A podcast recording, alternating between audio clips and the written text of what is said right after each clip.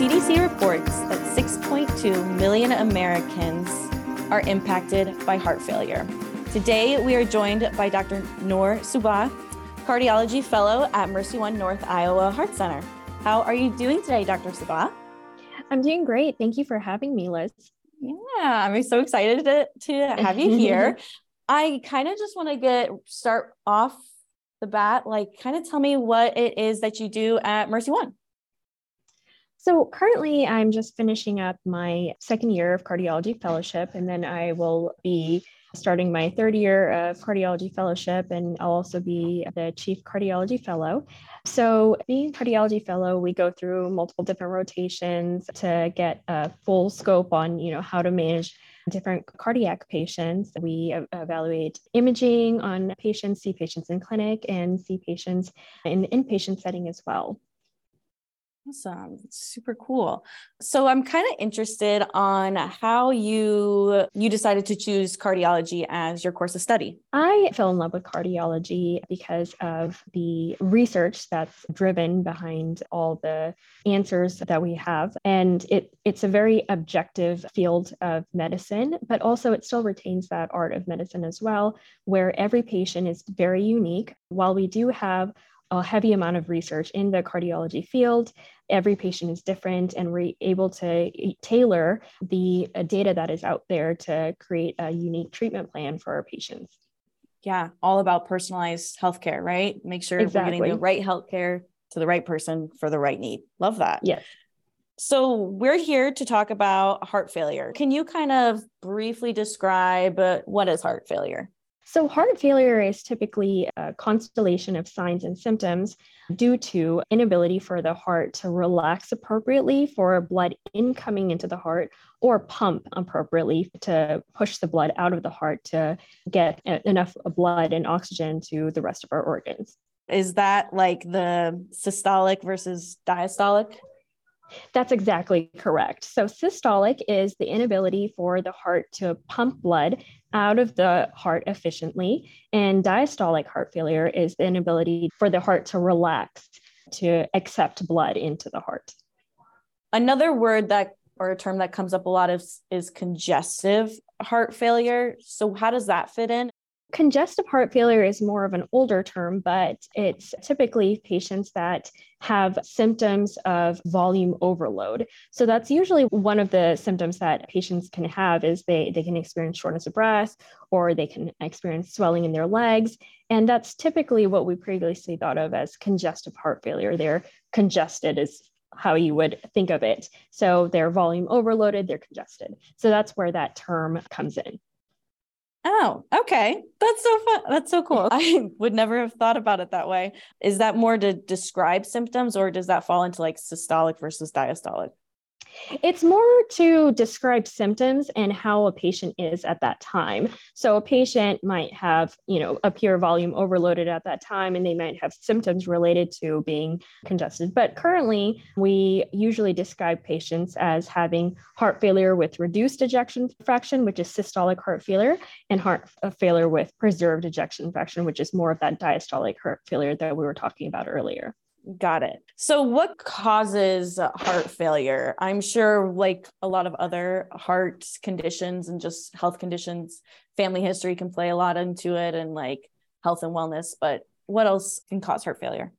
You mentioned a couple of things that can cause it already, but some things are coronary artery disease, like blockages in the arteries that supply blood flow to your heart. That's a big cause, one of the number one causes of systolic heart failure. And it can also cause diastolic heart failure as well.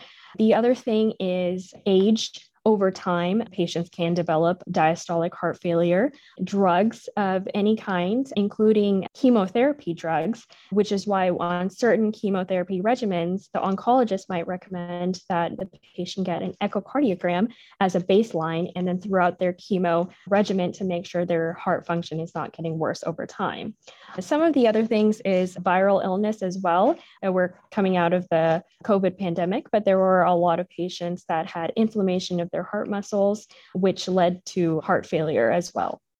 Oh, wow. Well, I'm guess I'm curious what other like kind of viral illnesses like can the flu lead to it or is it more like I guess I'm curious what more yeah the flu can lead to it or you know any other viral illness. There's some viruses from other countries. You know if you go travel to south america and you come back sometimes there's some viruses that can even cause heart failure as well. What i also didn't mention is drug use. So illicit drug use you know methamphetamines cocaine and then alcohol actually for heavy drinkers that can also lead to heart failure as well. So I know we kind of touched a little bit on some of the symptoms of heart failure, one of them being shortness of breath and that congestion. Can you just run through some of the more symptoms for us? Sure. So, you know, you might have shortness of breath a lot of times when it progresses to the later stages you'll you, know, you may have shortness of breath with just sitting there but it can present with just shortness of breath when you're walking around. You might feel a little bit more tired more easily and just generally just more fatigued. You can have swelling in your lower extremities. And then the other thing is you might not be able to lay flat like you did before or you might feel like you need a couple more pillows so these are all things that, you know, can give us a clue there might be some kind of issue with the heart. Oh wow, yeah. I can imagine like not being able to like just lay down.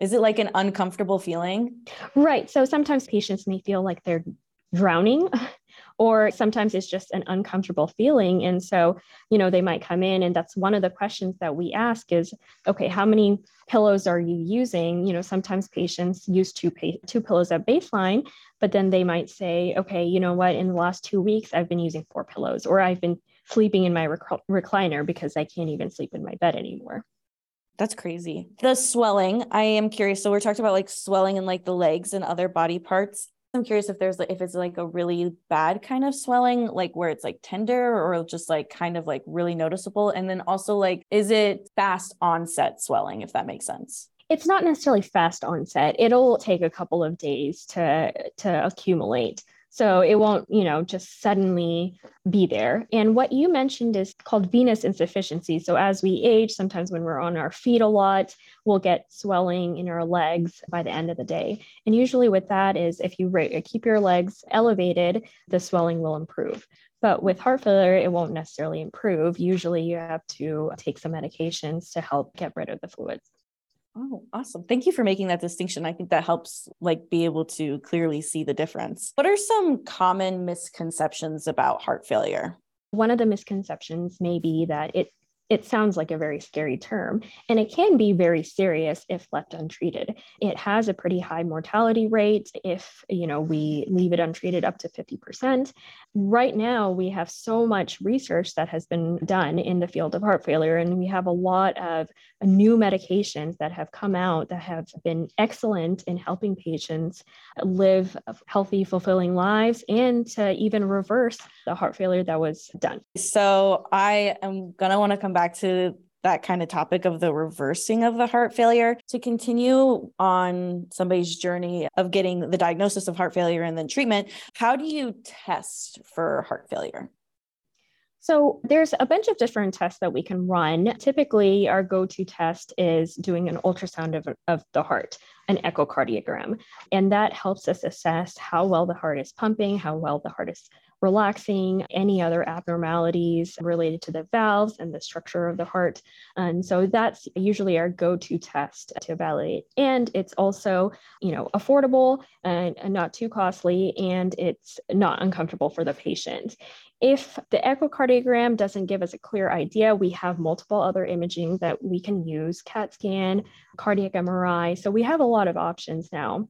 Other than the imaging, we also do lab testing as well. So, you know, just basic labs. We also get thyroid panel to make sure that that's not a contributing factor, and lipid panel, and also BNP, which is stands for basic natriuretic peptide, to evaluate a baseline on how bad their heart failure is. And if they're coming in with a heart failure exacerbation, that can also give us a good idea if they're in heart failure exacerbation or not. One other thing that I will follow up on is one of the big contributors of heart failure is sleep apnea as well. So I know, you know, patients here, we see a lot of patients that are untreated for sleep apnea. And over time, that can progress to a multitude of cardiac problems, including rhythm problems, but it can also lead to heart failure as well. So these are some things that, you know, we would recommend for our primary care providers out there and for our patients that if you're snoring at night or if your spouse is saying that you're snoring at night and you're feeling fatigued throughout the day and that you didn't get much sleep, definitely recommend going to your primary care provider and saying, "Hey, I, I you know, this is these are my symptoms that I've been feeling. Maybe I should get treated for sleep apnea." Wow, interesting. It's very interesting how sleep apnea really relates to the heart as a whole. Yeah, it's definitely very important. And it's not just important from the scope of heart failure, but also from a rhythm standpoint. And down the road, it can affect lungs as well. It's something, you know, that is underdiagnosed, I believe, but can, you know, if untreated, can lead to a whole, whole slew of medical problems down the road. Yeah. While we're on the topic of risk factors of heart failure, are there any other risk factors for somebody to be aware of? Yeah. So we mentioned some earlier, you know, yeah. age, and then, you know, minorities are a, a little bit more at risk of heart failure too. And any patient with heart disease, diabetes, any patients with renal uh, dysfunction, they're a little bit more prone to that as well. And patients who have rhythm problems as well. So if you have history of atrial fibrillation or any kind of rhythm that puts you in that fast heart rate, that can over time, if that's left untreated, that can predispose you to heart failure as well. And then, one thing specifically about diastolic heart failure is women tend to be more prone to diastolic heart failure as well. So, that is something that we've seen. Is there a reason why?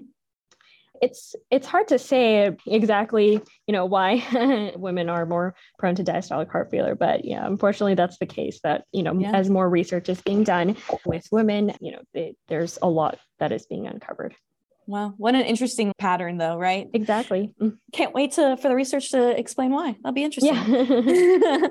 okay, so you mentioned heart failure exacerbation. I guess I'm curious what that means. So, heart failure exacerbation is basically when a patient is, you know, it's an exacerbation of you know their underlying condition which is heart failure. So that usually means that they're very short of breath they're very symptomatic and they're volume overloaded. So the treatment for that is to give them more medication to help get the fluid out of the system. It's more of an acute issue of the chronic problem that is heart failure so you're kind of led me right into my next question, which is treating heart failure. Can you just kind of go into it a little bit more?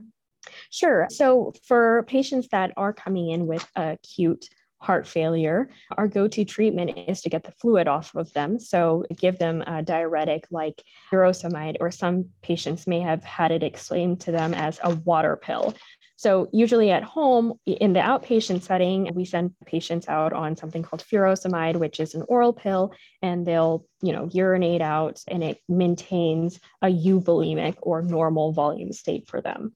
In the inpatient setting, we might give them an IV version to help get more fluid off of them a little bit more aggressively. And at the same time, monitor their electrolytes to make sure that they're balanced as well with the diuretic, it helps the patients feel better, go back to, you know, their previous way of functioning. So they'll be able to lay flat if that was one of the complaints that they came in with, or their, their swelling will improve, or they'll be able to walk the same distance that they were before. In terms of the other medications for heart failure, there's four classes of heart failure medications that have been shown to have improved mortality in the long run and also help to improve reduced ejection fraction of systolic heart failure. So the first one is our ACE inhibitors, angiotensin re- receptor binding medication, and ARNI. So lisinopril, losartan, or sacubitril and valsartan, which is the brand name is Entresto. In this group, we tend to start patients on one of these medications. We'll also try to start them on a beta blocker like metoprolol, succinate, or carvedilol, depending on how well their blood pressure is doing. The other medication that's an older medication is spironolactone. This is a third medication that we try to add our patients on as long as their kidney function is doing well and their potassium is not too high. And the fourth medication, which is a new drug that has come into play in the last couple of years, is called is in the group SGLT2 inhibitors. So dapagliflozin or empagliflozin are the generic names. And these drugs were previously used for diabetic patients, but they noticed in the last eight or so years that uh, the patients that they started, the heart failure patients that they started on these drugs had significant better outcome in the long run. And so then they did a focus study on heart failure patients on with these drugs and they noticed a significant benefit. So now it's part of our cardiology guidelines to also start these patients on um, these drugs as well. Now, it's the thing with the heart failure medications is that you have to keep adding medications on and keep increasing the dose. So that's, you know, very true for the first three classes that I mentioned above. So for Entresto, beta blockers, and spironolactone, you want to start them on the drugs and then increase as much as you can. The thing is, every time you increase the dose, you also have to check labs. And so it's usually for these types of patients, we need very close monitoring and we have to follow them pretty closely. So early on, we do have to see the patients maybe every one to two weeks so that we can closely follow them, make sure they're okay, make sure they're tolerating the medications and everything. And one of the things that our clinic has instituted recently is with the, the department, we have established a heart failure clinic that patients can go to and that they can up titrate the drugs and then they can routinely continue to follow up with us. And this is just one of the ways that we can ensure that our local population is getting the best care that they can in terms of heart failure. Yeah, absolutely. Because I mean, truthfully, it we all live very busy lives. And so going to your cardiologist every one to two weeks, it's a lot, right? Right, exactly. So that's really awesome that there's a way to kind of streamline it yes, there is a way to streamline it. And it, it does sound very tedious to come to the doctor's office every one to two weeks. But again, you know, if left untreated, the mortality rate is pretty high. These are life saving measures for patients. Absolutely. Great, great thing to, you know, ground yourself in when you're like, oh, here I go again, another mm-hmm. week. But it's like, yeah, but it is pretty worthwhile, you know? One thing when I was looking up heart failure and just what it's all about, one common question that kept coming up was this idea of reversing heart failure. And I know we kind of touched on it a little bit beforehand, but I mean, is it possible to reverse heart failure? With the medications that I mentioned previously, it is possible. And I'll use the term improve. It's possible to improve your heart function, but the reason we want to steer away from that term reverse is that once your pumping mechanism improves to you know something close to normal cardiac muscle cells aren't completely back to normal like a normal person's heart. So you're still prone to going into to having a reduced ejection fraction again. It's important to continue taking the heart failure medications for the rest of your life. If a patient comes in and their ejection, a normal ejection fraction is 55 to 60%, and we put them on the medications that I previously mentioned, and their ejection fraction improves, and let's say they come in with 20%, we put them on the recommended medications and their ejection fraction improves to 50%. You know, that's pretty close to normal. That's that's great. That means the medications worked, their lifestyle changes worked, but that doesn't mean that they can stop taking the medications because their cardiac myocytes, the muscle cells, aren't exactly normal. And so they will have to continue taking the medications for the rest of their lives. Otherwise, you know, one of the studies that we've done is that their heart can relapse almost and they can go back into having reduced ejection fraction again. So when somebody's diagnosed with heart failure, you know, how does their life change? Does it have to change greatly? So, yeah, you mentioned, you know, having to go in to see your doctor much more frequently. You really need to take the level of activity that you're doing to approach it in a way that's tolerable for you. You don't want to overexert yourself to where it's you know significantly affecting you the other thing is diet and exercise becomes really important at that point exercise you know you want to do it to where it's tolerable and only if your cardiologist clears you to do the exercise, a lot of patients for, with who have heart failure, we send to cardiac rehab. Previously, we were doing cardiac rehab for patients that have stents put in after a heart attack, but also we recommend cardiac rehab for heart failure patients as well. And there's some patients in clinic that have gone to cardiac rehab and they've had significant improvement in their functional capacity. The other big one is diet. So when you have heart failure, you can't really drink eat too much salt or drink too much water, you know, it has to be all in moderation. But we notice that sometimes it's really hard to control that around the holidays. So we'll we might get an influx of heart failure patients right after Thanksgiving or Christmas or Easter because it's so hard to stay away from all the salty foods. That's understandable, but it's just something that patients with heart failure do have to keep in mind that they do have to be more cautious than other people. And then aside from that, you know, taking your medications regularly and making sure your underlying medical problems are taken care of. And that includes diabetes, making sure that's well controlled. If you have high blood pressure, making sure that's well controlled as well. And then going back to sleep apnea as well, you know, making sure that you've, if you have sleep apnea, you're compliant with the devices that have been given to you. Yeah, absolutely. I think it's wild that you said that one of the things that somebody with heart failure has to be cautious of is how much water they're dra- drinking because I feel like I never can drink enough water, but that's mm. probably not true. Well, you know, for a normal healthy heart, that's okay because your heart and your kidneys can tolerate you drinking a lot of water. But that's not the same for someone with mm. failing heart or failing kidneys. Yeah, wild because i'm pretty sure you would never think about that you know it's like oh wow sometimes water could you know can have that impact when you have right. a heart and a kidney that aren't working the way that you would like them to be my next question i guess we I know we talked a little bit about age way back when, and this is like completely like away from the whole flow that we were going, but this just kind of popped into my head. You know, you know, obviously heart failure comes up a little bit more when you are aging. Is there like a range that is statistically where it starts showing up more like an age group, like 40 to 50, 50 to 55 kind of thing?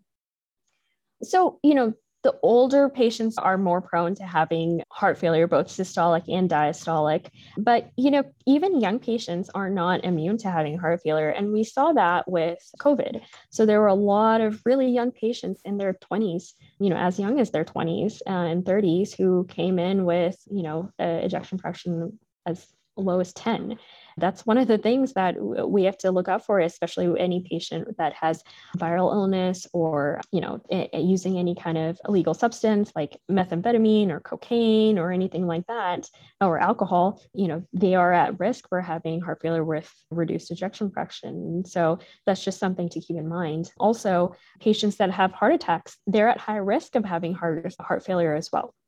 Yeah, absolutely. How can somebody lower their risk for heart failure? So it just comes back to managing risk factors and making sure you treat your high blood pressure if you have it, making sure you treat your diabetes, you know, limit how much, you know, if you're smoking, try to stop, obviously, alcohol in moderation. Some things we can't unfortunately control, like genetics, which can also lead to heart failure and aging and the fact that we're females. But, but, you know, if you have any pre existing medical condition like high blood pressure, diabetes, sleep apnea, and all of those, it's important that you manage those because down the road, if they're left untreated, it can progress to heart failure.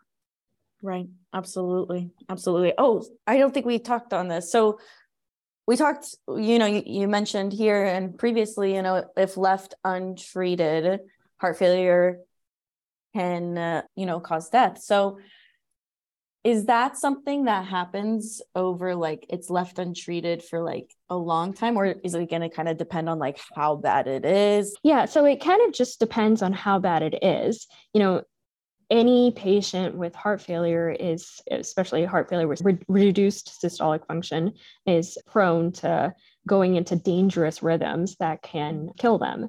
So, those are the things that we look out for and we want to prevent. And so, that's why we put patients on these medications to prevent that.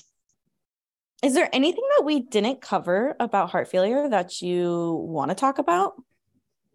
I think we we we were pretty thorough on our evaluation of heart failure. Hopefully, yeah. I answered any questions that you've had related ah. to it. Yeah, absolutely. Yeah. I feel like I'm walking away with a wealth of knowledge for sure about something that I came in not really knowing too much about. So, yeah.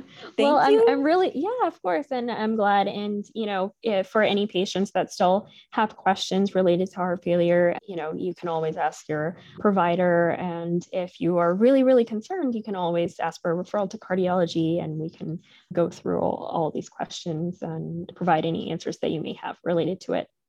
Absolutely. Yeah, absolutely. Sometimes it can be intimidating to come in and talk to like especially specialists about things, but I think we've covered pretty extensively like why it's so important especially with your heart, which is, you know, just such a crucial organ when things are going wrong. Awesome. Well, thank you so much, Dr. Subah. It was great having you. Thank you, Liz. Thank you for having me.